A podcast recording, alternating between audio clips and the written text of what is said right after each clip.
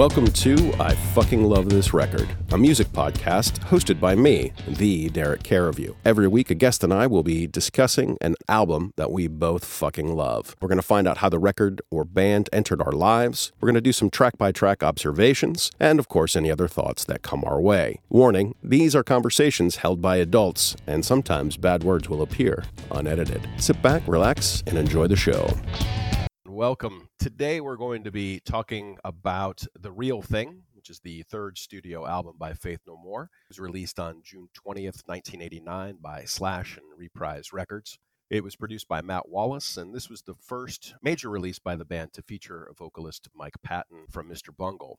Uh, the album peaked at number 11 on Billboard in October of 1990. It is certified platinum in the US, and it was nominated for a Grammy both in 1989 and in 1991. On the other mic today is fellow former college radio metal director, current marketing, technology, and digital strategy consultant at Beta Girl, and all around badass, Michelle Robbins. Michelle, please tell the people a little bit more about you. Well, uh, as you mentioned, uh, I was on the programming staff in college radio and was the metal music director at KUCI. Right after college, I landed in the music industry, first as a metal college radio rep for Disney's commercial record label, and then ultimately leading national alternative radio promotion for them. Then I skedaddled out of that industry and into technology in the mid to late 90s, where I've been ever since. I'm currently a marketing technology and digital strategy consultant at the agency I founded in the late 90s. Um, having recently left a digital media company I worked at since it was founded 12 years ago. That's kind of me. Later this year, I'm going to be I'm going to be pursuing a master's in data science program. Oh, very nice. I didn't know about that. Cool. Okay. Well, welcome to the show. We appreciate you uh, taking the time out of your day to talk to me about uh, about this record. It's going to be hopefully a lot of fun here. So the first part we talk about is how did this album enter my life. And for me, my senior year of high school, which was 89 90, Epic had been released, and it was something that people were talking about because it was on the heavier side, and I was a metalhead in high school. People would were asking me if I'd heard the song, and I hadn't. I didn't listen to the radio very much at the time, and still just hadn't quite caught it. And I don't quite remember if I heard Epic or saw the video first before getting a copy of the album. Uh, a friend of mine had it and he made a tape for me, I think probably from another cassette. and he wanted to keep it all on one side. I don't remember what he put on side two. It may have been Candlemass. I don't quite remember. but he cut, yeah, so he cut out From Out of Nowhere and Edge of the World. But I didn't know that until later. So for me, the album started with Epic and finished with War Pigs oh, uh, wow. when I first heard it.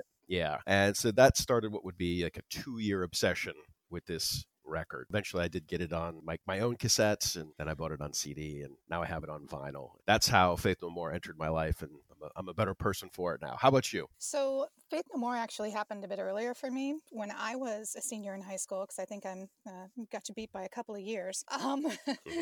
my my sister had some friends who had moved to San Francisco, had lived up in the Bay Area, and we went up there to visit them um, over the summer. I think it was summer of my senior year, and um, one of our friends introduced me to, you know, played me played me a cassette tape of this band called Faith No More, and it was We Care a Lot.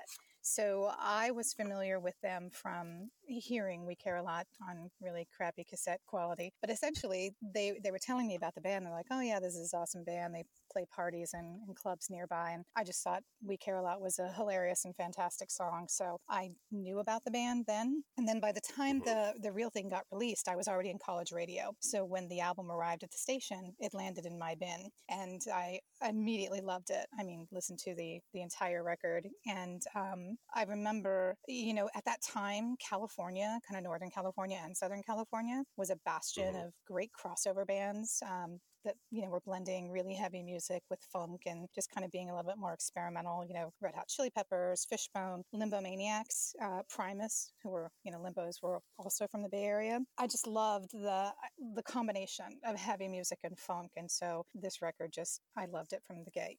I think that was really what people were attracted to about this. Just not that it was heavy, but it was heavy but different. So different. just different things going on that uh, and the easy way to say it was oh there's a little bit of rap metal when that didn't really exist yet or funk metal which i think is really just so reductive of what they actually do i mean it's natural that that's what people are going to you know, especially when you have to write reviews or try to get people interested that's going to be that's the easiest two word description Sure. But I think ultimately uh, is a little bit of a disservice to the band, unfortunately. But that happens to probably just about every Right. band. They gotta so, they gotta uh, fit into a box, right? Gotta what Of box course, can we yeah. put them into? Oh, this box. if it's we'll, we'll let them wear it that's good yeah because i do remember catching we care a lot but a little bit later so it was after i turned 18 we go to this dance club or whatever and that was one of the songs so it was like that's where the place was playing like nine inch nails right, right. And we care a lot was on their rotation so I, I i knew of that right about at the same time but i was really all about the real thing at this point. Before we get into the track by track analysis one of the things i'm wanting to explore a little bit just from listening to all these different records is how the albums open and i've narrowed it down to personally i came up with four different types of opener and somebody on facebook posted another one which i'll, I'll mention uh, the first one i have is what i call the call to action uh, and this is the type of opener that's meant to announce the album's arrival, or like it was maybe written to be played at the opening of a show. So it's just like big, it's bombastic, it's just here we are. It can also be known, unfortunately, as the only good song on the album. uh, the second one I have is the teaser. Uh, and this typically doesn't sound like the rest of the album, and it's a little bit short. So it's usually less than a minute, and it's sort of a little bit of an, an experimental or flighty or fancy or just something that doesn't quite fit with the rest of the album. So I call that one the teaser. Then there's the setup, which doesn't sound radically different from what the rest of the album is going to give you, but it's really about setting up the second song, which is going to punch you in the face. And then the last one I call the blueprint, which gives you an overview of what to expect from the album. It's like the themes, the sounds, etc. Sometimes it's just song one, but other times it's just a slightly pumped up version of what you're about to hear. And then a friend mentioned uh, one that he likes to call the mulligan, and that's when the first song is the only song that you skip on the album. Uh, so that being said, I'm going to say for me, the first track on this album, "From Out of Nowhere," is a call to action opener. Just with the with the riff and the drive that this song has, I think this is this is how you announce your presence. And what about you? Where would you put this one? Oh gosh, I I honestly I feel like it's um I feel like it's set up, but maybe not not for the second song, but for the kind of showcasing the breadth of the band's sound Mhm. that you're going to hear throughout the rest of the record. And Okay. I think that you know it's also uh, called from from out of nowhere, so I thought it was pretty smart for them to make that the first track and you know the first title of the first song because I think it also kind of indicates how you're going to hear something you've not hear, heard before. Sure. Uh, and I also think this is probably one of, with obviously a couple exceptions yet, one of the heavier songs on the album. Obviously, not quite as heavy as uh, track four, but yeah. So I think this is a, a little bit heavier than the rest of the record, and I think, but it's just it's just got that great driving riff. It Yeah. just goes. This is when pulling the thing on the old toy car and you put it on the ground and shoo, it's in the other room. As I had mentioned initially, I did not know that this song existed. it was not on. It was not on the album that I had. not a good friend. A good I friend know, doesn't do I- that to you. no, like how would you leave this song? There's other things that you could have cut off, but man, it was tough. And the worst thing is, so it's freshman year. Uh, I'm in the dorms. I have the radio on, and I hear this song because it had been released as a single. It just Right. didn't do very well. And so this was on the 98 Rock. They would play just cool random stuff on occasion that wasn't necessarily in heavy rotation elsewhere. And so I hear this song and I don't know what it is. I can I can clearly tell it's Faith No More, but I don't know this from and and I know this is the only album Mike Patton sang it. Like, do they already have a new album coming out? Or I have no idea. I have no idea what's going on. And so this is, you know, pre-internet days. Right, right. So, and not only do I not know, I have no way of finding out at three o'clock in the morning in 1990 in a dorm room in Tampa, Florida. It's just not going to happen. So I got like no sleep that night because I was like, what am I listening to? What's going on? What is this all about? and then finding out it's on the album I have and just wasn't on. So that really led me to, you know, do that thing where I actually purchased my own copy of the actual album. Yeah, and so and I still I still love that song, and even though it's you know a million years later, it still feels a little bit like a new song for me because I didn't have it initially. oh, it's it is absolutely one of my favorite songs on the record. Um, I just think, like you said, it's it just sets it up with such a i mean, that melody, the so is so powerful throughout the entire song, and I think it I think it does a really good job of also showcasing uh, Mike Patton's vocal potential, which is a bit squished on this record overall because he's so nasally. You know, I blame the production, um, but it, but it really does give you a sense of his range and his you know what his capability will be.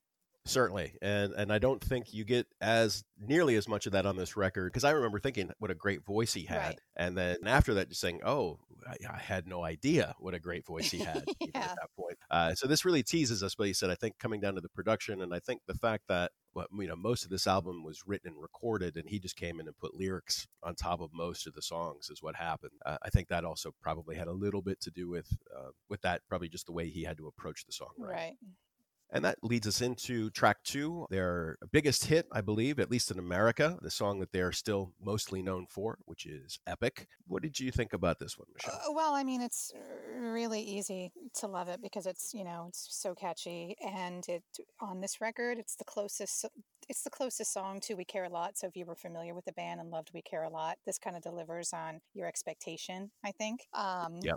And it also was such a great, you know, like I mentioned before, rock and funk crossover bands. There were so many, so many bands, at least in, in LA at the time, doing this kind of music that it was fun to have one of them actually hit it really big. Chili Peppers, obviously, at this point, had also finally gotten, you know, beyond college radio attention, but they were the only ones. And so I just thought this was fantastic for the music and for the genre to show that, you know, bands don't have to be one thing or the other. They can do all Mhm. kinds of different things. And I mean, it's catchy as hell, right?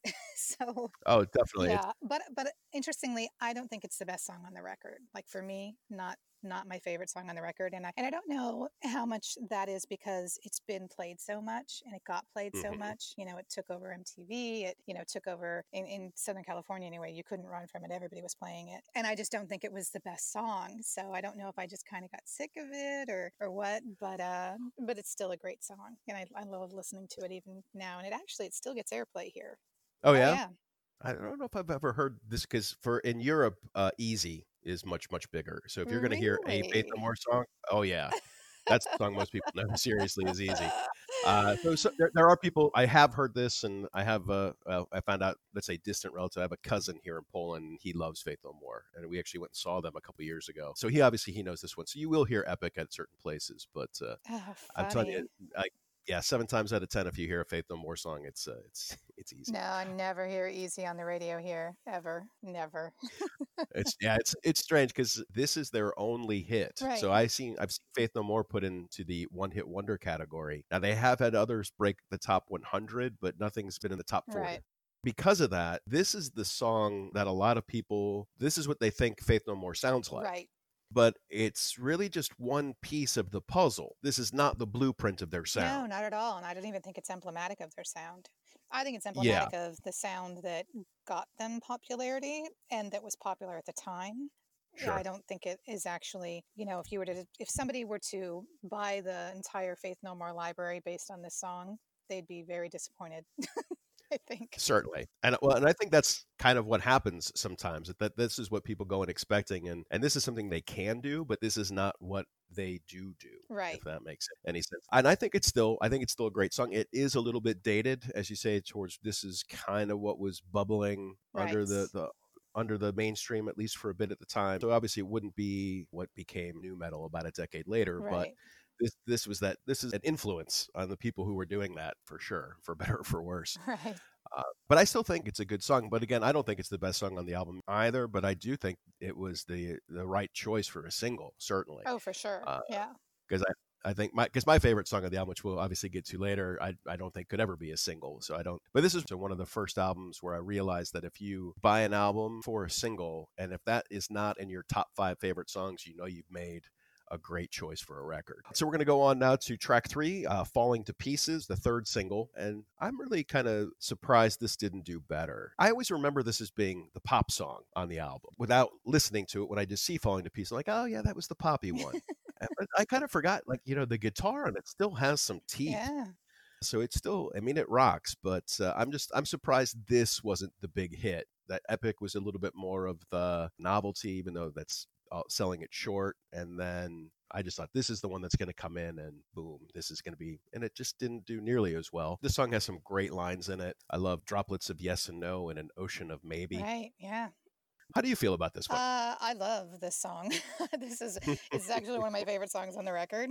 And okay. um, because I just think it has a really killer hook, you know, like you, I'm surprised it wasn't the most popular from this. I mean, I'm not surprised because the video was so influential for Epic, right? Um, yeah. I think you can't disentangle the song from the video for that one. So I'm not surprised that this one wasn't as big as that. But from a sound perspective, I think this is much catchier. Um, I think it could appeal to more people surprisingly. Uh, I don't know if it's because, again, it deviates from the expectation that Epic set or why. I, I really don't understand why it wasn't more popular, but uh, it's one of my favorites. And I think the baseline is incredible, especially. You know, I think it really, dem- I think that was the instrument that was brought most forward besides the vocals in this song. Mm-hmm. Obviously, the keyboards throughout maintain that, that hook, but it's got really, really incredible bass. And I feel like between the bass lines in a lot of their songs and Mike Patton singing on this record, that's where the whole Red Hot Chili Peppers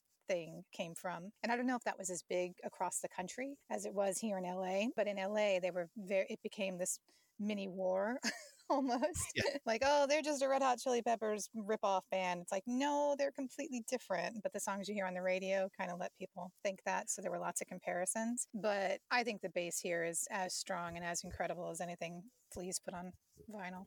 Oh, certainly. And I think while they both have a similar approach to bass, with let's say like the slap bass type thing, right. I think they're very different bass players. And I oh, think yeah. uh, where I think Flea sometimes carries the melody a little bit more than uh, than Billy Gould necessarily does. I always feel like Flea kind of approaches it more like uh, the, with the rhythm and the melody. Sure. And Billy comes at more like I'm secretly playing lead guitar, and I always think it's his, and that's maybe not the sound. I feel like that's his attitude with the yeah. bass and I like that approach because he he'll come he comes right at you with it. Yeah. Yeah. But because because but because they're both playing slap bass, oh, it's the same thing. Yeah. yeah it's it's really not. And I get the comparisons, especially with that. But that's about it. Sure, yeah. it's, it's really reductive, and I know it was a thing, and I know that Anthony Kiedis got Mr. Bungle kicked off of a off of a festival lineup at one point because of it, and there was a thing. I remember hearing about it mainly just because I was such a huge fan of Faith No More at this point. Yeah, so uh, I was never, really never a big Chili Peppers fan, a little bit, but I, I, pulled out Mother's Milk the other day and it doesn't hold up very well for me. Yeah, I still like Fight Like a Brave quite a bit. And Mother's Milk is kind of the last record they wrote, they, they put out that I liked. So my, uh, I was a very, very big Chili Peppers fan early on and then very much not a fan. yeah. I, and I know a few people like that.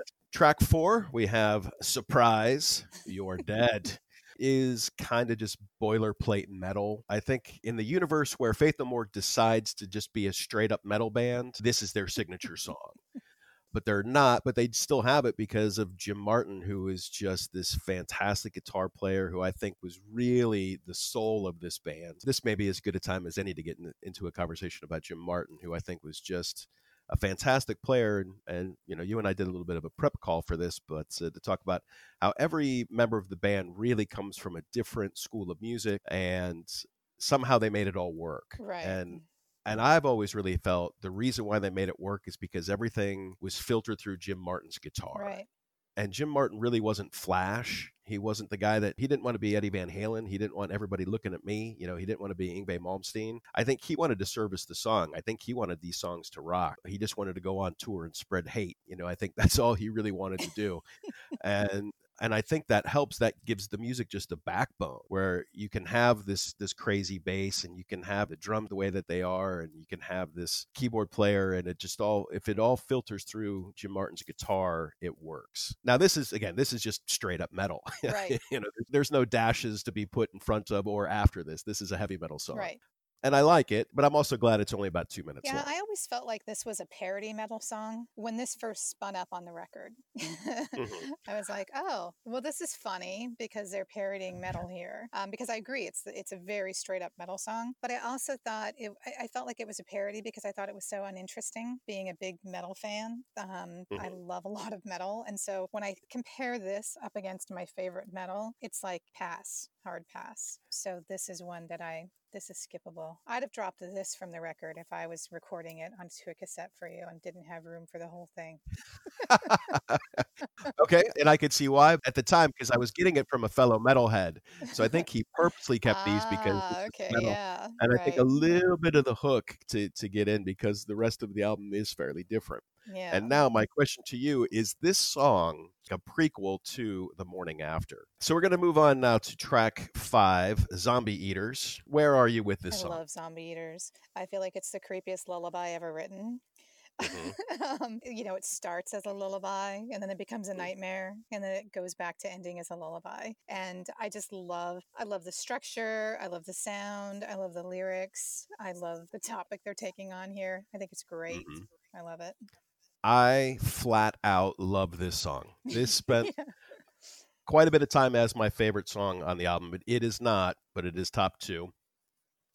Uh, and for a long time, this was my favorite. And this is because you know I get the album for Epic, and I really liked Epic. And then briefly, I just I loved their version of War Pigs. And then I, once I really once this album started to make sense to me, Zombie Eaters was it. And that's when I know when I know I, I truly love an album when my favorite song keeps shifting Yeah.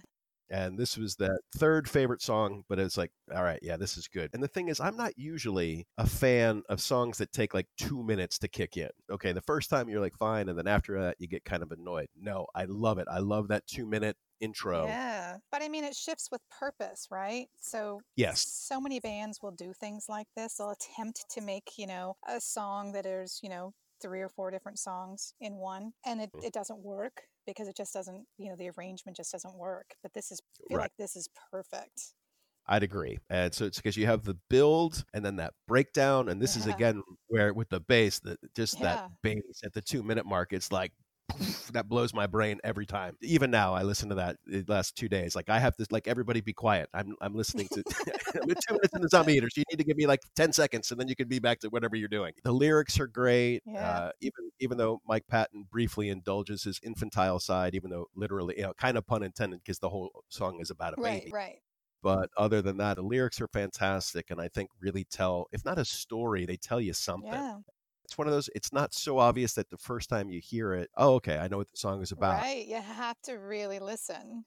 yeah and just pouring over the lyrics and one of the things i used to do in my classroom is i would play songs I would pick three songs and I would have the students, t- and I would, of course, give them lyrics, and I would have students tell me what they think the song is about. And it's really tough to find songs to do that with Mhm. because either the story is so obvious that, you know, like, okay, so, so, buddy, what do you think this song's about? Well, I think it's about a boy and his name is Sue and he's unhappy about it. You know, it's like, okay, you know, there's no real interpretation or it's just a bunch of words that rhyme and it's relying on the music to carry the emotional weight. So when you just look at the words on the paper they don't they don't really add up to very much. Now i never used this particular song even though uh, because it was just a little too long. I thought about it but just trying to play a song for six minutes in the classroom is not easy It's one that I, I had considered because I think that you there are probably different ways you could look at this song, even though I, I do think that this is just a, about a child's reaction to his mother. I, I don't think there's much else you can say about that. It's not easy to get to that point, but once you figure it out, you're like, ah,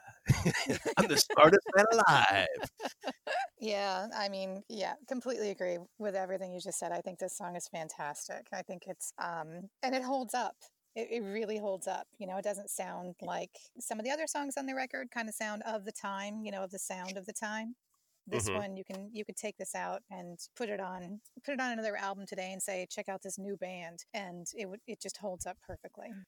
Yeah, I would definitely agree with that. I think this is, if not the best, like the second best song on this record. But I don't see this as being a single. Oh, you know, no. it's six minutes. It's six minutes long, and this song is heads and tails above epic. But you're not going to listen to that on the radio. No. Uh, which leads us into the title track, The Real Thing. And this is one of my all time favorite songs, period. Just full stop. When you asked me for like my 10 favorite songs of all time, at one point, this was song two, I think, for me. I just love this song. Every part of the song works for me. And I'm, again, I'm not normally crazy about really long songs because a lot of times I feel like they just, they're repetitive for no reason. This song could be 24 hours long and I would still listen to it. I think this is some of Mike Patton's best work as a lyricist, and I believe that this song is about an orgasm. Oh. That's what I get from I just I love this song. And Michelle, what about I, you? I love it. Oh God, I love it. I love it. And see, I think this is the most metal song on the record because I wrote off the other one as a parody. Um, Okay. and and or as a representative of metal I don't enjoy. Whereas this song to me is very metal. It's so it's it's so heavy. It's so great. And you know the vocals, the drums, the guitars really drive it. Uh, Yeah. You don't hear as much uh, of the keyboards as you do. You know the keyboards are really forward in so many of their other songs, but this Mhm. one it is all drums and bass and uh, his his voice and I agree with you. The lyrics are incredible. It's almost like, you know, prog metal. Yeah. I, I'm not a huge fan of prog metal, but this I absolutely love, and I agree with you. Probably, I don't think it's my favorite song on the record. I still think that is um, probably falling to pieces. But I actually, from out of nowhere, and it's really hard to pick a favorite, to be honest. when I start going through, I'm like, well, on balance, there's this one, and uh, but absolutely one of my favorites on the record.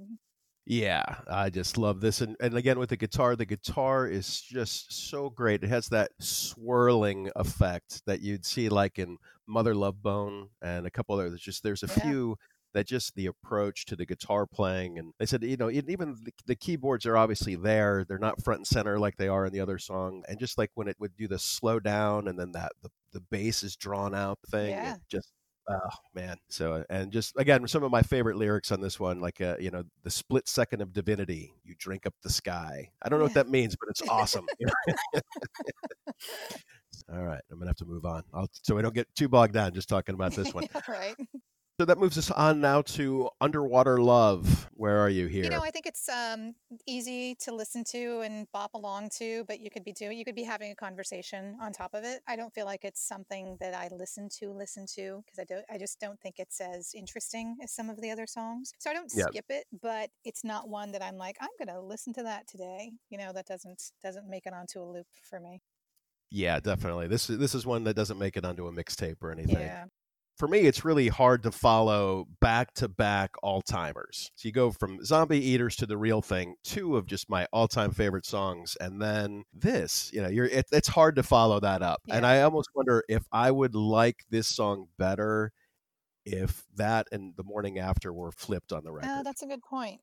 It's never been high on my list. It's a decent tune. It's got some fun reads. You know, the liquid seeps into your lungs, but your Sure. eyes look so serene. I just, I don't know why that's a fun song to sing to. And it's maybe the most poppy song on the record, For sure. uh, dis- despite the lyrical content. But just like musically, again, this I think could have been on the radio, and I'm almost surprised it wasn't. You could have an underwater love in 1989 or 1990. I, honestly, I just think it's a bit, it's too forgettable.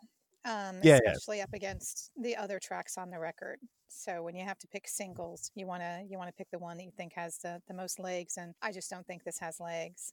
And I would agree with that. I just, for me, it was just like the poppiness of it. I could see this being like the, the fourth single. It's a, let's say, you know, the way I think I would have done it is you is you release Falling to Pieces. Falling to Pieces is huge. Then you go into Epic, and that's got that killer hook to it. Then you bring out From Out of Nowhere because it just rocks, and then you finish it off. You get that fourth last gap single with Underwater Love. You sell seven million records. Everybody retires. so that's that's how I would have done that. So again, I could take it or leave it. If it wasn't on the album, I wouldn't miss it. If this would have been been cut out, I would not have missed it.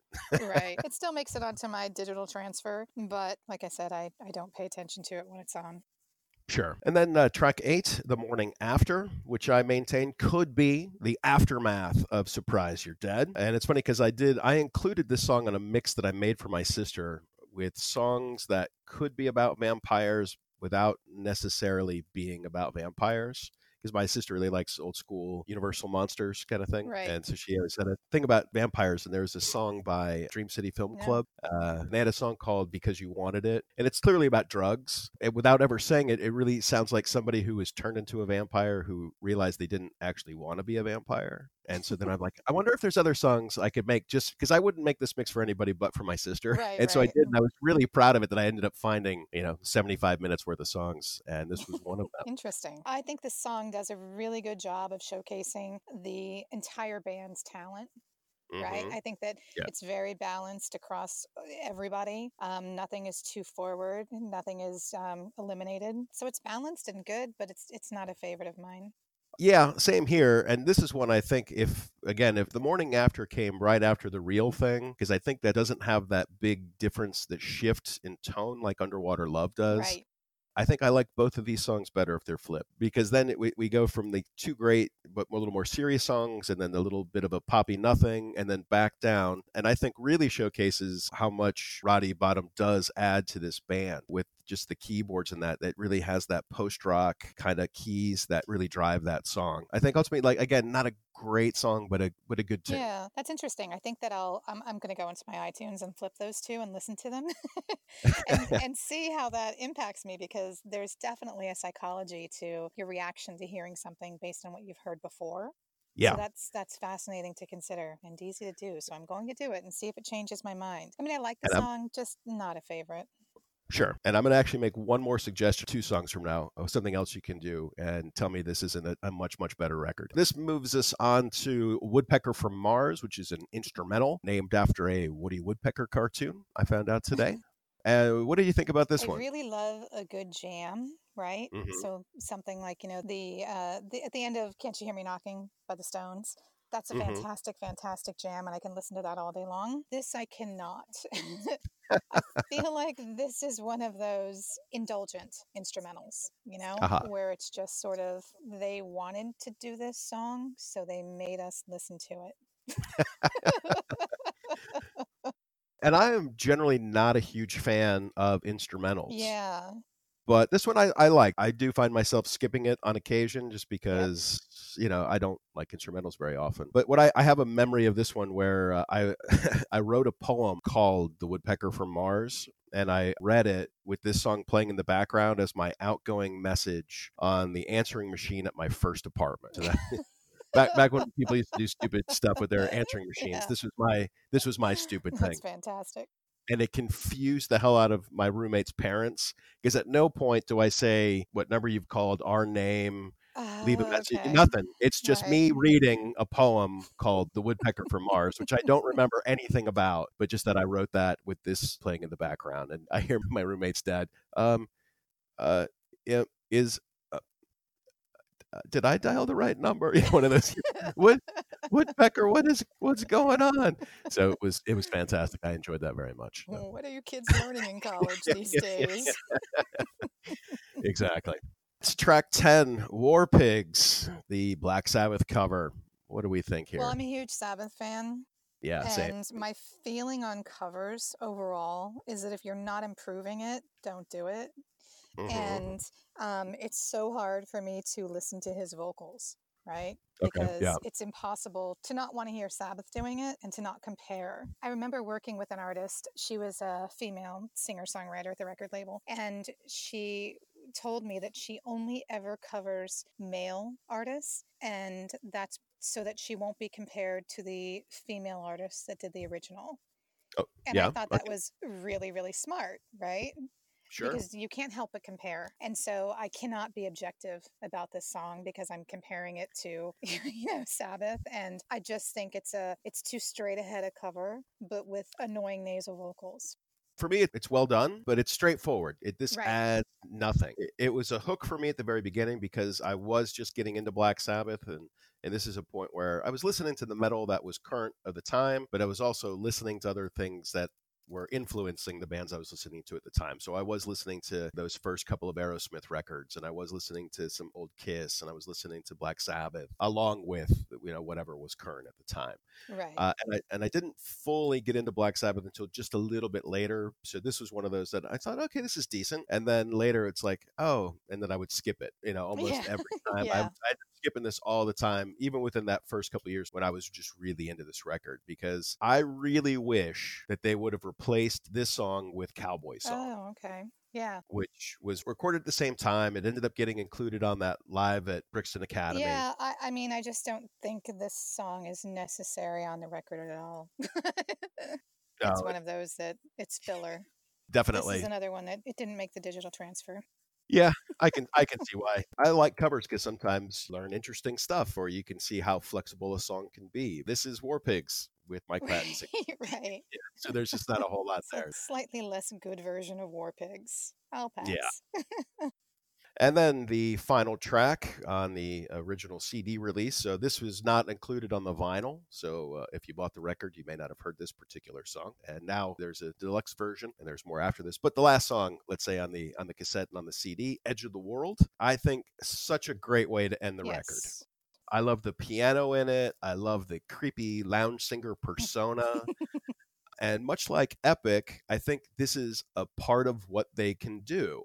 It's Mhm. not it's not what they do, but it's what they can do. And it also means that they're in some universe, Faith No More is known as that lounge band because of this song. Oh, As opposed to that funk metal band because of Epic. right. Absolutely. Absolutely. And, you know, lou- lounge rock is not something most rock bands would attempt No, and eh actually do well with, right? And sell. yeah. And, and I mean, not just well, but terrific. And I love this song. And I think it just really underscores, you know, the breadth of the band's talents, you know, their willingness to experiment and, and to kind of buck genre and stereotype. I really think that's what Faith No More was. They you couldn't fit them into a box, and they were here to tell you, don't put us into a box, right? Because we're only going to disappoint you, or make you amazed at all of the things we can do. And like you said, you know, I, I love the piano and, it, and the bass really underpin the melodrama of the vocals, which are Mhm. fantastic and just this side of creepy. and I'm a sucker for a horn section, so that they drop horns in at the very end, I just think is fantastic and the perfect ending. I would agree. Yeah, it was a fun way to go out. And you said it. I think this is where you see a lot of Mike Patton's vocal talent. Not stretching or going crazy or anything, but just that it doesn't sound like he's being cheeky about it. He's in this particular personality and he's singing it for all he's worth. Mhm. I think just a great ending to a great record. Yeah, absolutely agree.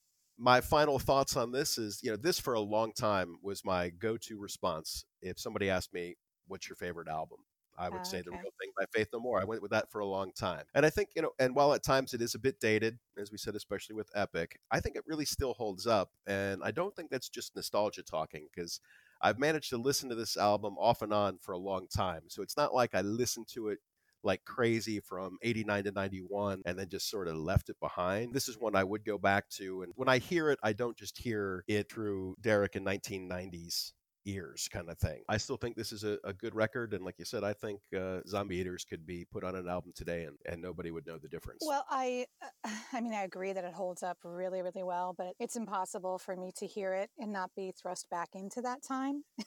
um, just because it was so, it really was so pivotal for me. I think, you know, it was a time where metal was kind of starting to fade and and change, right, Mhm. and Yep. kind of leave the leave the popular mainstream, which the bad metal needed to. So that was perfectly fine. And Sure. then grunge had yet to take over, right? So you had this little window of time, and they were so brilliant. And there were other bands like them in that in that tiny window of time that just put out some really fantastic music that never saw the light of day. I think it really demonstrated that bands didn't have to fit nicely into a single genre. I felt like it was kind of a sign of things opening up and allowing more diverse sound from heavy music. I think. I mm-hmm. was wrong, but at the time I was like, this is fantastic. And let's start mixing all the sounds, you know? And so it Yeah. really led me to investigate a lot of music that I really otherwise wouldn't have exposed myself to, wouldn't have thought possible, you know? And a lot mm-hmm. of that was just, you know, time and place, right? Being at a being at a college radio station where you get literally every album that gets released. So you have that opportunity to hear all these things that you're not going to hear off a commercial radio. Certainly. But for me, this is emblematic of that. It's emblematic of like opening up and diversifying sound. Yeah, definitely. And I would say at this point, when I first got this record, I was just I was still basically just a heavy metal guy. I didn't listen to anything that wasn't metal at this point, or very, very little that wasn't at least hard rock. But I was starting to kind of chafe at that, and I realized there was a lot out there, but and I didn't know where to go, where to look, because I didn't like what was on the radio Right. For me, there's uh, Jane's Addiction's, Nothing Shocking, this album, and Ministry's, The Mind is a Terrible Thing to Yeah. Taste. I listened to all three of those records around the same time within a few months of each other. And it really changed the way I was looking at music because all three of those records in places were heavy, but none of them were exactly metal. Right. They had their moments. And then a little bit later, my freshman year, buying Soundgarden's Loud Love Right. So for me i always feel like a debt of gratitude to this record among you know with those three for helping me start to look at different things Yeah. I would add Nine Inch Nails Pretty Hate Machine to that too. All right. I think we're going to wrap up uh, our discussion of the real thing here. Michelle, thank you so much for joining me. Do appreciate it. And we'll talk to you again. Sometime. Thanks for having me. This was a ton of fun.